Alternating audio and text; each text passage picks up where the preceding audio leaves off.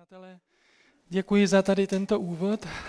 Já teda asi nebudu až tak úplně s těma perlama, co já jsem objevil, protože samotné Boží slovo je už tou perlou.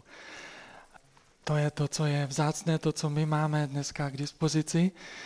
Tak eh, dovolte, že vás ještě takto tady přivítám i všechny nové hosty tady příchozí. Jsem velmi rád, že jste takhle dorazili tady za náma přes to, že venku je sníh a mráz. A určitě děti z toho mají velkou radost, rodiče už míň a řidiči úplně nejmíň. Takže vás taky rád a bych chtěl pozdravit, protože pozdravit dneska v tomto našem zamýšlení budou hrát ještě takovou zvláštní speciální roli, budou mít speciální místo. A my, jak už tady zaznělo v těch posledních osmi setkáních, co jsme měli ty neděle po sobě, když jsme se střídali mezi Brnem a Prahou, se zabýváme jedním listem, a to je právě list Koloským, listem Apoštola Pavla, a dneska to bude to závěrečné poslední setkání. A teda, co se týče tématu, ještě budeme mít příště a další. Jsem to nazval tady to eh, téma perly kolosální zprávy. A ta kolosální zpráva má svoje místo, ono, už jsme to několikrát opakovali, v názvu těch nedělí kolosální, protože ono to má dva významy. Jeden ten doslovný, týká se to právě list z kolos, kolosální, obsahu toho samotného listu, který Pavel eh, psal eh, společenství do kolos. A kolosální taky tím, že je to něco velkého, něco významného, něco důležitého. A to je ten přenesený význam, protože evangelium je právě to, co je to kolosální, to, co je Eh, vlastně cenné a důležité. A ty perly, to je právě to, co je vzácné. A věřím, že během těchto setkání, co jsme tady měli, byly nějaké tyto vzácné věci, které jste mohli vy spatřit, vidět, které vám třeba Pán Bůh ukázal, a co vás více k němu přitáhlo, co vás vedlo k tomu, že ho více můžete milovat, důvěřovat. To je to, co si pak na konci ještě budeme mít prostor navzájem si říct a pozbudit po skončení tady tohoto, tohoto zamýšlení. Tak pojďme teda do toho našeho dnešního textu, který je v závěru listu Koloským a budeme číst ze čtvrté kapitoly od veršů 7 až 18. Takže Koloským 4 od 7. verše do konce. O tom, co je se mnou, vám všechno poví Tychikus, můj milovaný bratr a věrný pomocník, který se mnou slouží pánu. Posílám ho k vám právě proto, abyste se dověděli, jak se nám vede, aby pozbudil vaše srdce. Posílám s ním i Onezima, věrného a milovaného bratra, vašeho krajana. Oni vám povědí všechno, co se tu děje. Pozdravuje vás můj spoluvězeň Aristarchos a Barnabášův bratranec Marek. O něm jste již dostali pokyny. Až k vám přijde, přijměte ho. Také vás zdraví Ježíš zvaný Justus. Jsou to jediní židé, kteří s námi pracují v království boží a jsou také mou útěchou. Pozdravuje vás Epafras, váš krajan, služebník Krista Ježíše, který o vás stále zápasí modlitbami, abyste stáli pevně a věrně plnili Boží vůli. Mohu dosvědčit, že pro vás i pro laodikejské a jarapolské vynakládá mnoho námahy. Pozdravuje vás milovaný lékař Lukáš a Démas. Pozdravujte bratry v Laodikeji i nymfu a církev, která se schromažďuje v jejím domě. Až tento list u vás přečtěte, zaříte, aby byl čten taky v Laodikejské církvi, abyste vyčetli list Laodikejským. A Archipovi řeknete, hleď, aby skonal službu, kterou si přijal od pána. Pozdrav mou Pavlovou rukou, pamatujte na to, že jsem v poutech, milost s vámi. Takže tady jsme četli teďka tady tuto část, závěrečnou část listu Koloským. A možná jste si řekli někdy, když už jste to četli, četli nebo právě teď, při čtení tady takového textu, no k čemu to vlastně může být dobré? Vědět, kdo koho pozdravuje. K čemu to je? Kdo, kdo, kdo jste si to tak řekli? Kdo se přizná? Já se taky přiznávám kam pozdraví, kdo koho pozdravuje, tak, tak fajn, tam přece jako, není tam žádný nějaký příkaz, nějaké zaslíbení, nějaký, nějaká výzva nebo nějaká eh, konkrétní boží pravda, kterou bychom mohli uchopit nebo na které postavit. Jenom prostě nějaký seznam lidí, kdo koho pozdravuje a tak. Ale eh, škoda to je jen tak smést ze stolu a jít třeba někam, co je možná lákavější nebo zajímavější. Protože i tady toto, přátelé, je taky součástí inspirovaného božího slova. A tady tuto část bychom si mohli rozdělit možná na dvě, dva takové úseky. První, verše 7 až 8, jsem to nazval společné nesení těžkostí. A ta druhá část je společná služba s přáteli. Společné nesení těžkostí a společná služba s přáteli. A jak jsme četli na začátku tady, tak eh, Pavel tady vyjmenovává různé lidi a jedním z těch prvních, které tam jsou, tak je Tychikus. A to byl člověk, který doprovázel Pavla na jeho cestách. A když byl Pavel ve vězení v Římě, tak Tychikus tam byl s ním.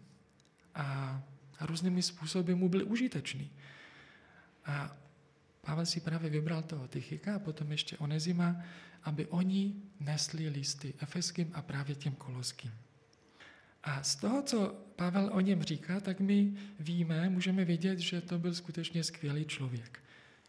Mluví o něm jako o milovaném bratrovi. Je to můj milovaný bratr, který byl ochotný zůstat s Pavlem, i když to bylo těžké, i když to nebylo jednoduché. A je skutečně velkým pozbuzením mít po boku někoho, kdo je s vámi, když jsou těžkosti. A Tychikus byl taky věrným služebníkem, tady můžeme číst. Jeho láska se projevovala eh, v jednání, ve službě. Sloužil Pavlovi a pomáhal mu tak, jak bylo potřeba. Byl mu po boku a sloužil spolu s Pavlem i taky ostatním. A i druhým. Vyslal ho taky potom, i, aby donesl ten dopis a Titovi a taky Efesky. Takže to je Tychikus, jenom takhle tady eh, na začátek. Pak tady máme Onezima, který o něm mluví, že to byl váš krajan. Vlastně pocházel od vás z Kolos. O něm víme, jak už jsme možná si můžeme vzpomenout při tom prvním našem setkání, víme, že to byl uprchlík. Řekl bych, že dnes to slovo uprchlík má takové trošku hanlivý význam, protože pro někoho, kdo musel opustit svůj domov a ne úplně ze své vůle. Takže on byl otrokem, patřil Filomanovi, ale utekl od něho, šel pryč. Prostě řekl, už mě, už mě to tady nebaví. Chtěl být prostě svobodný. Ale díky boží svrchovanosti on se setkal v Římě právě s Pavlem a uvěřil v Ježíše. A tehdy se stal skutečně svobodným. A je zajímavé si všimnout, že Pavel hned tady ho označuje Onezima za věrného a milovaného, i když byl vlastně krátce obrácený, byl krátce věřící. On se velice rychle se osvědčil. A oni měli za úkol dvě věci. Měli pozbudit věřící v Kolosech a měli taky prohloubit to vzájemné spojení mezi Pavlem a těmi koloskými křesťany tím, že budou vědět o sobě, co se děje. A i taky, co se děje v Pavlově životě. Že Pavel, on sám, on chtěl, aby to koloští věděli. Jak jsme četli, a říká oni, Tychikus a Onezim, vám řeknou všechno, co je se mnou. A co se tu děje. Pavel toužil, on chtěl, aby i oni věděli, co se děje. V celém tom listu Pavla a poštola tam Pavel eh, nemluví moc, nebo nezmínuje se vlastně o své nějaké osobní služby, o své osobních, osobní situaci. Neuvádí tam žádné nějaké velké podrobnosti. Ale nechal to právě na nich, aby oni vyprávěli, jaká je situace a mohli právě za Pavla se modlit. A to co nejlépe a nejkonkrétněji. Je tady taková zajímavá vzájemnost mezi nima. Na začátku Pavel říká, já jsem slyšel o vás. Slyšel jsem vás o vaší lásce, víře, naději a vím o vás, co se děje. A on sám taky říká, já toužím, já chci, abyste i vy věděli o mně, co je, eh, co je se mnou. Takže eh, tady máme takovou tu vzájemnost, to, že společně oni mohli nést ty těžkosti. A pak se teď dostáváme té větší části a to je ta společná služba s přáteli. A jak jsme, tady jsou ty pozdravy. Jak jsme už mohli si všimnout, jsou tam vyjmenováni různí lidé, různí spolupracovníci a apoštola Pavla. A já jsem je rozdělil do tří skupin.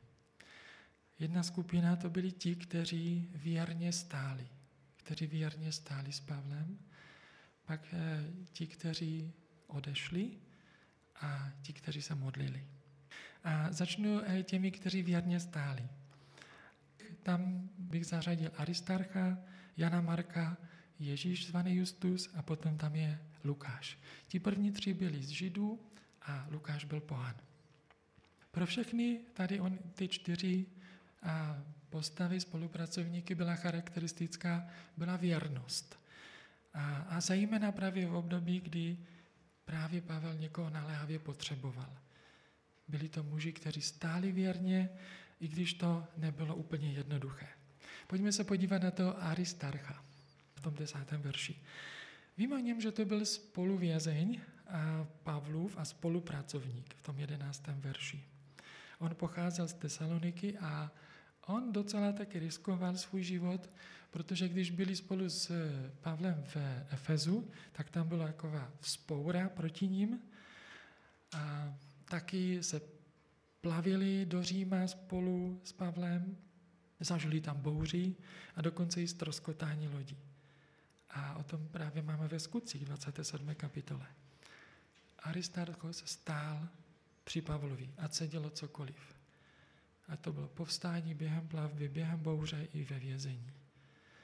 Ono úplně se nezdá, že by byl přímo vězněm, oficiálním římským vězněm, ale říká se spoluvězeň. A spíš to znamená, že on byl s Pavlem a sdílel jeho, jeho vězení, aby mu pomohl a podle situace mu ulehčil. Mám za to, že Pavel by toho tolik nemohl udělat, když by neměl takové přátele blízko sebe a takové spolupracovníky.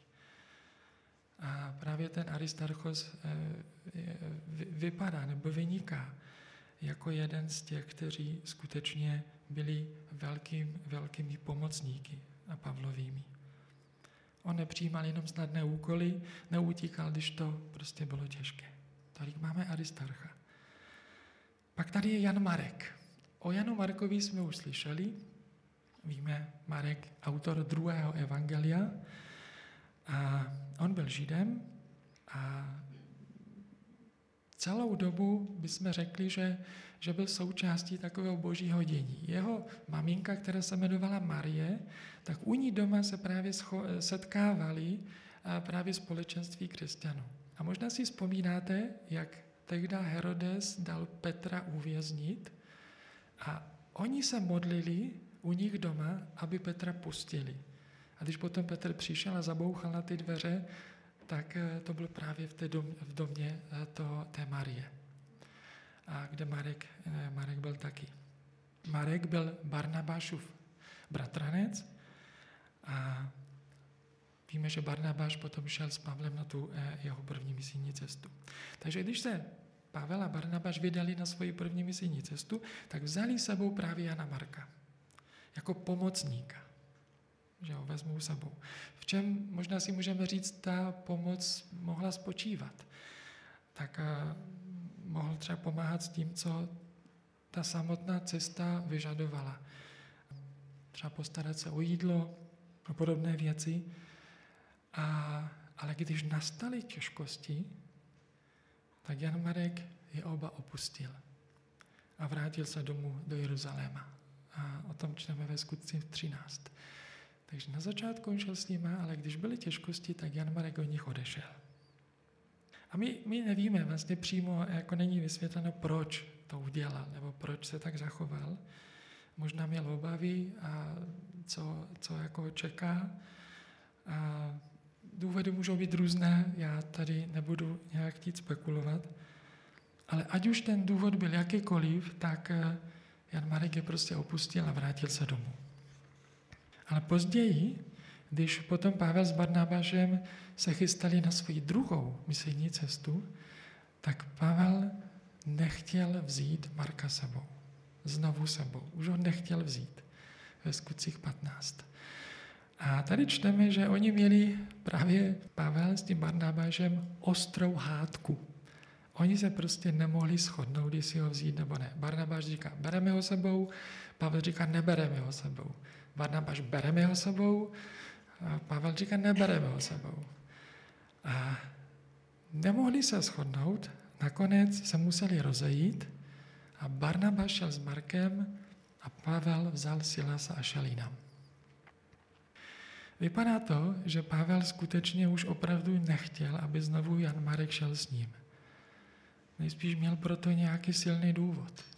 A skutečně Pavel nešel na nějaký výlet a on usiloval předat a přiblížit Ježíše druhým lidem. A, a Pavla nemohlo od toho nic odradit. A, a žádné nějaké nebezpečí ani těžkosti. Ale musíme vědět jednu důležitou věc. Že Pavel se s Janem nakonec usmířili. Obnovili svůj vztah. Znova tam byla důvěra. Pavel ho nezavrhl už navždycky a nezlomil nad ním hůl. A to mi přijde velmi pěkné od, od Pavla. I když ho Marek zklamal a nejednal, jak si, jak si Pavel chtěl nebo jak si představoval. Protože Pavel později píše Timoteovi o Markovi toto. Říká, Marka vezmi sebou, protože mi je velmi užitečný ve službě. 2. Timoteus 4.11. Jan Marek si mohl možná říct, on na své straně, tak já jsem selhal, já jsem zklamal a, a to už je konec. Ale díky Pánu Bohu, díky to uh, mohl, že to tak nezůstalo.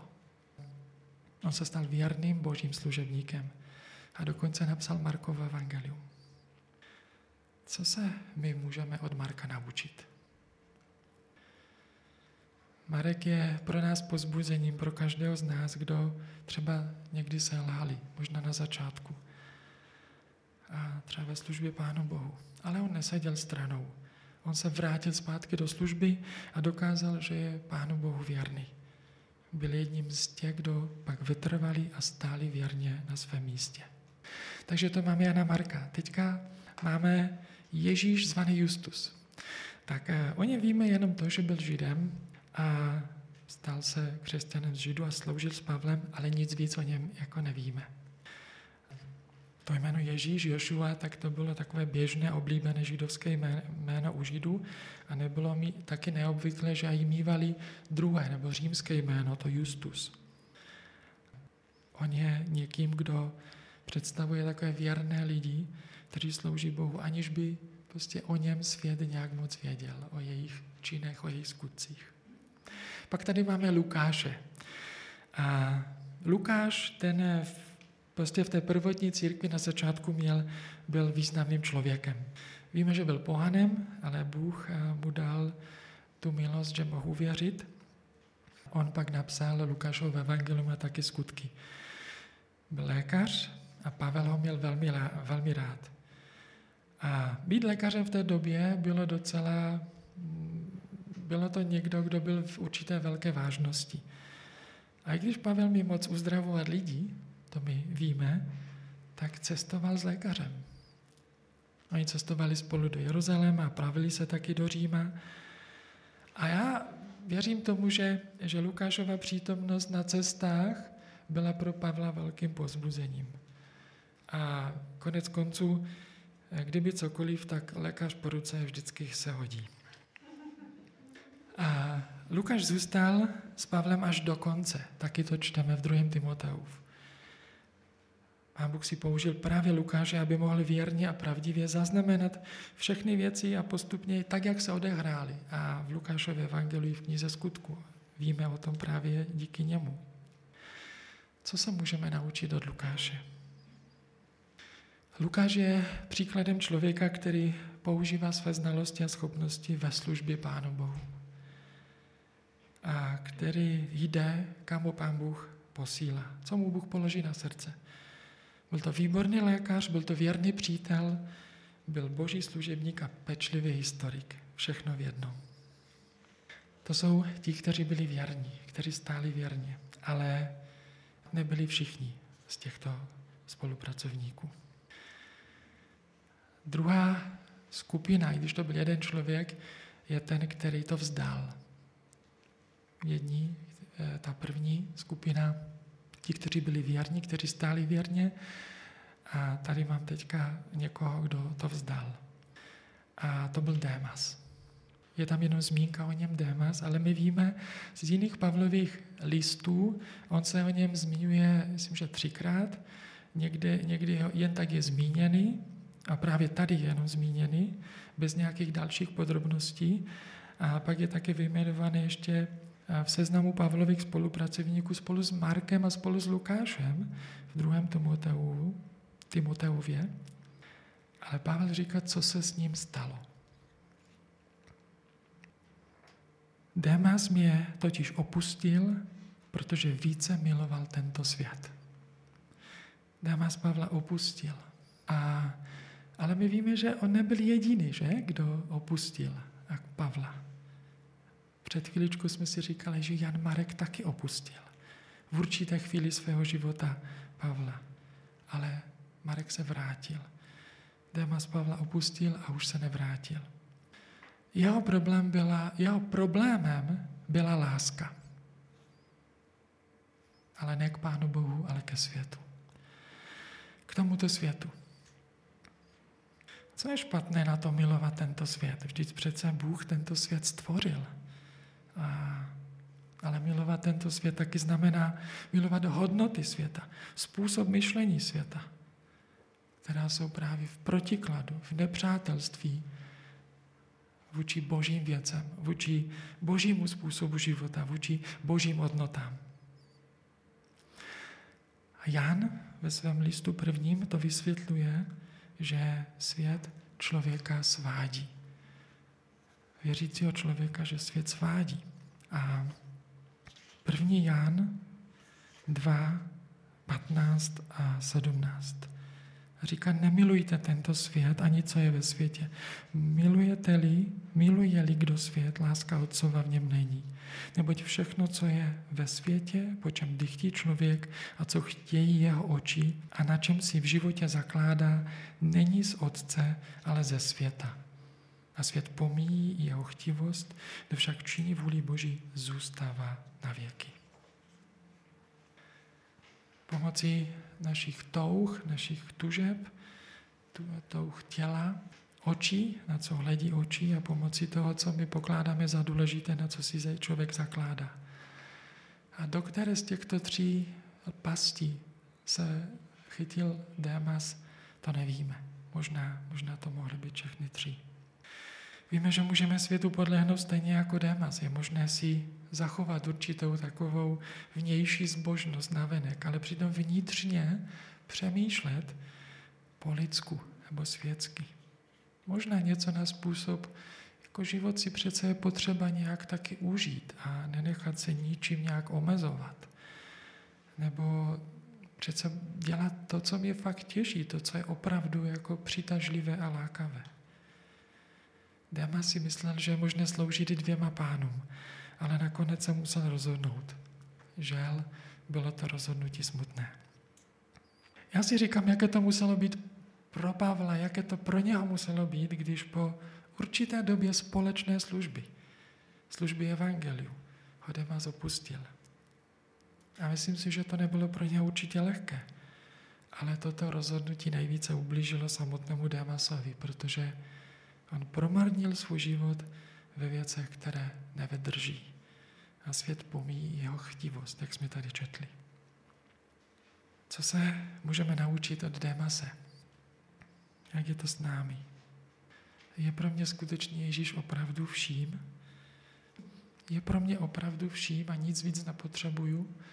A nebo občas tak třeba pokukuju po nějakých věcech kolem sebe a třeba hledám nějaké ještě potěšení ve světě.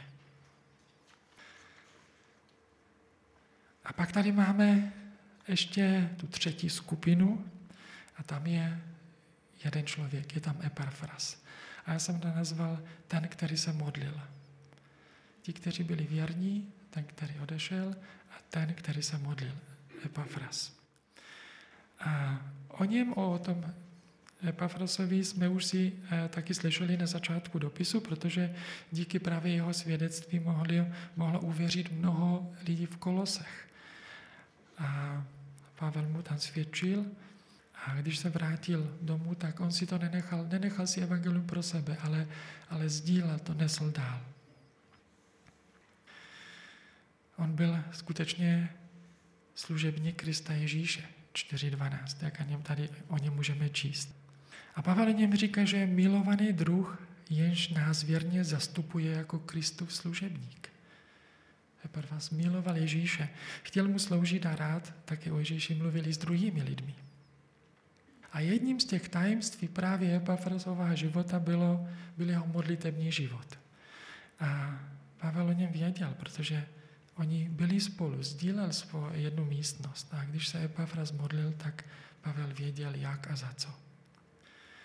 Čím se vyznačoval jeho modlitební život? On se modlil stále, tady čteme, modlil se s nasazením, modlil se osobně a modlil se s rozhodností a obětavě. Modlil se stále.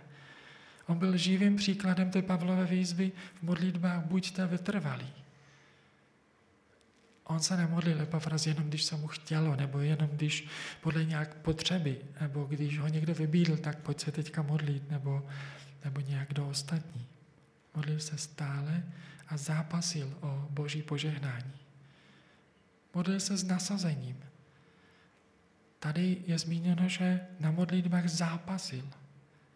Na modlitbách zápasil. Já, já někdy zápasím s modlitbou.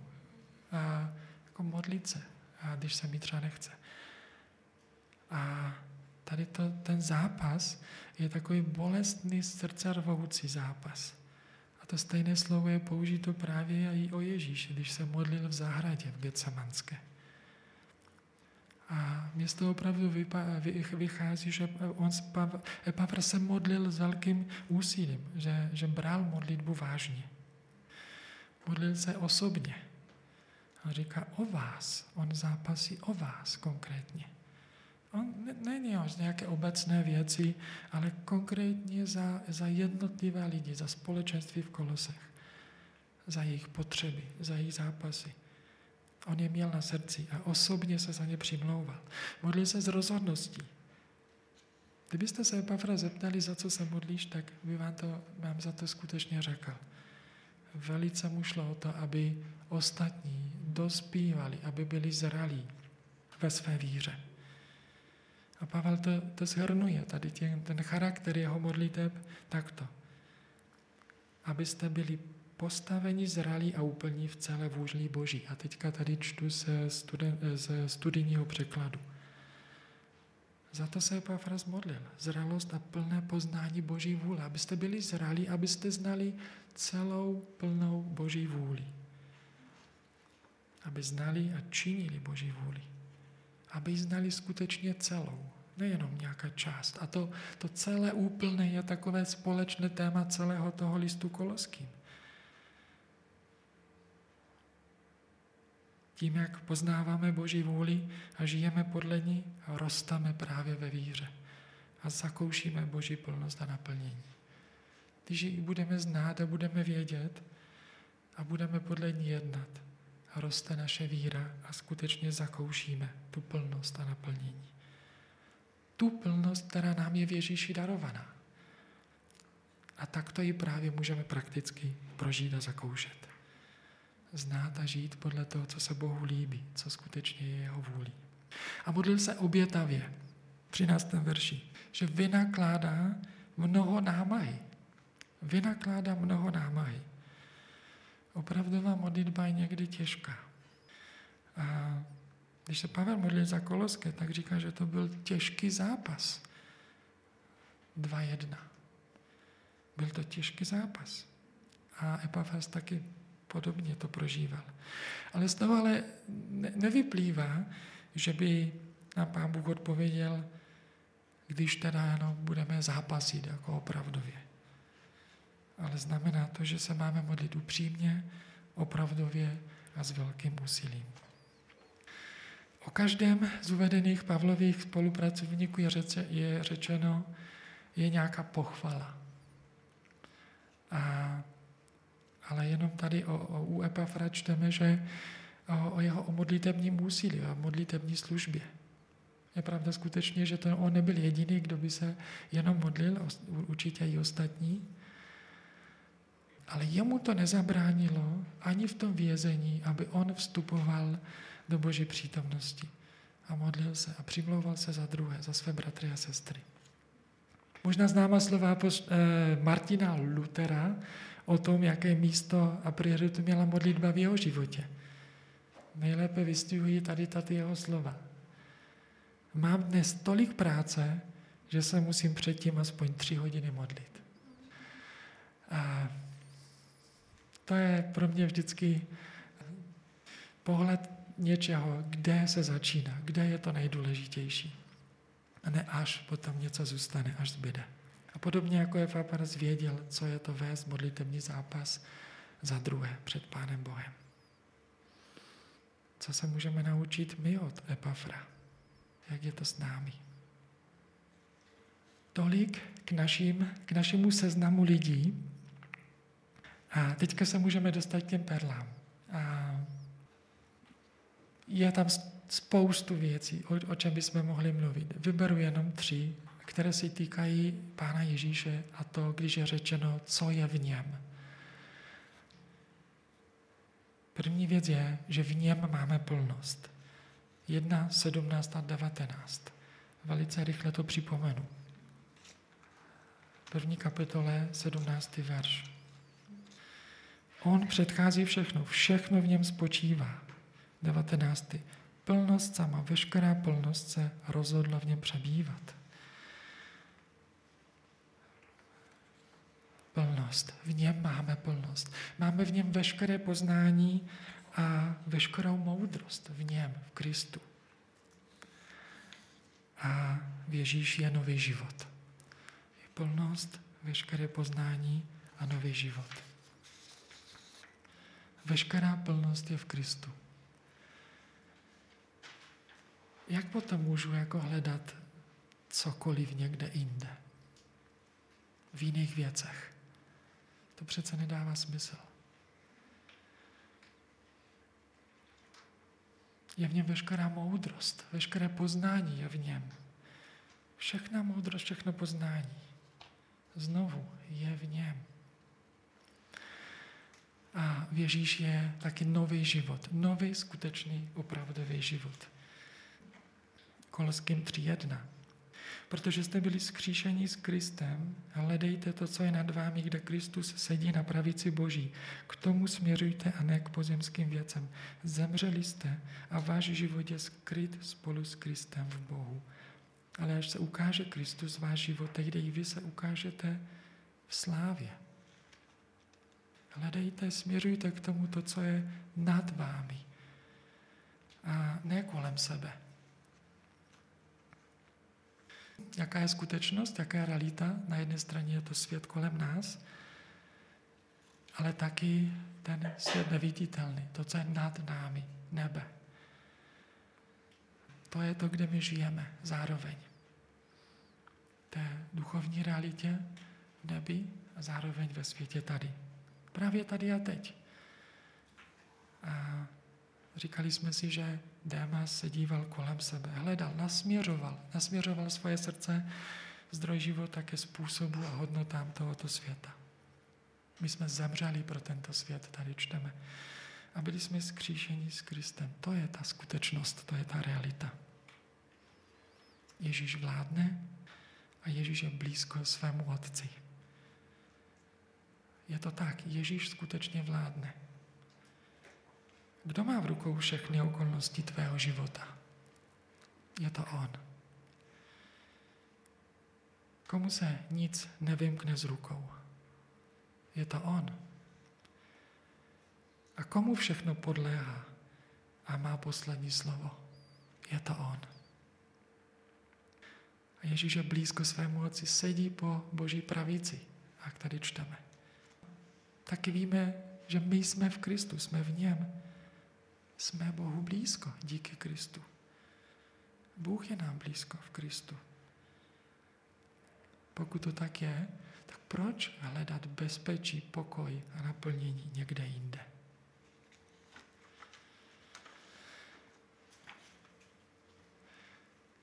Zmíním ještě jednu věc, která stojí za zmínku, a to je milost. Pavel v celém tom listu začíná milostí a končí milostí. Na začátku v prvním verši, v druhém verši říká o milosti, milost vám. A na konci taky říká milost vám. Milost vám a pokoj. Já vám přeju, abyste ve vašem životě, tak jak žijete, aby byla vidět projevená Boží milost vůči vám. Aby vaše dorůstání do duchovní dospělosti vycházelo z vědomí dostatečné Boží milosti. To je Pavlův postoj, který on měl. A končí svoje poselství čím? Milost. Milost s vámi. Ano, milost s vámi. A já bych, přátelé, teďka tady dal prostor, abychom mohli říct, kdokoliv byste chtěli, jakoukoliv věc, kterou za celou tu naší poslední setkání sérii Pán Bůh vám jakkoliv připomenul, nebo, nebo vás něčím oslovil, nebo jste viděli, že je to něco, po čem byste toužili. Co, co bylo takovou tou vaší, řekněme, perlou ve vašem životě. Může to být jednoduchá, drobná věc, a, ale chceme v tom takto společně Pánu Bohu poděkovat, co, co On dělal skrze to, co jsme mohli posledně tady eh, přemýšlet o listu koloským. Takže nemusíte se bát, je to dostatečné velké, je to není. Cokoliv, co jste vy mohli přijmout, já vím, bylo to už možná dřív, je to přece jenom dva měsíce zpátky, ale pokud něco takového, jako je a bylo, budeme rádi, když takhle se navzájem pozbudíme. Není to, eh, co je víc, co je míň, ale co Pán Bůh si použil v našem životě. Takže když budete mít, pojďte tady prosím dopředu, můžete velice a, takto bez obav a bez strachu říct. Andrejka první odvážná. Pro mě bylo důležité um, žít podle toho, uh, kým jsem v Kristu, uchopit to a prostě podle toho žít. Prostě buď tím, kým doopravdy jsi v Kristu, o čemž mluvil Joška naposledy. Pamatujte, není to o nás, je to o Pánu Bohu. Tím můžeme takto zdát čest. Mě moc pozbudilo, že že veškeré naplnění už je v Kristu, že nikde neexistuje žádné další a taky moc to připomenutí, že modlu nelze odstranit, jenom jde nahradit. Mi tak připomíná ta série vlastně to, co, že vlastně jako všechno jedu v Kristu. To bylo myslím v první přednášce, tam tuším, že Radek opakoval pořád, že v něm, že v něm, v něm to najdu. Že já to často hledám jako někde mimo a potom jsem vlastně zklamaný a skleslý, ale tenhle list vás takým, takým pozbuzením pro mě, že jenom v něm, v něm najdu plnost, jistotu a lásku. Ve třetí kapitole v eh, prvním verši a dál je řečeno, jestliže jste tedy s Kristem vstali, usilujte o to, co je nahoře, kde Kristus sedí na boží pravici, myslete na to, co je nahoře, ne na to, co je na zemi. Mě tam hodně zaujalo, že vlastně záleží na mém pohledu kam, kam jako směřuje. To neznamená být vytržený vlastně z reality tohoto světa, ale na druhé straně, čím naplňuju svou mysl. Prostě je to pořád jenom ty auta nebo nebudu pokračovat dál, ale, eh, ale vlastně ehm, jako když, jsem, když přemýšlím o tom a usiluju o to, co přesahuje tento svět, tak to ovlivníme praktické kroky tady na zemi. Věřím, že jsou ty věci a že je máte ve srdci a něco, co potřebujete ještě možná více rozvinout, dát Pánu Bohu, aby, aby to vlastně On použil si k budování toho, kým On touží, abyste byli v něm. A to je to, abychom zůstávali v něm. Pojďme mu za to poděkovat teďka společně v modlitbách.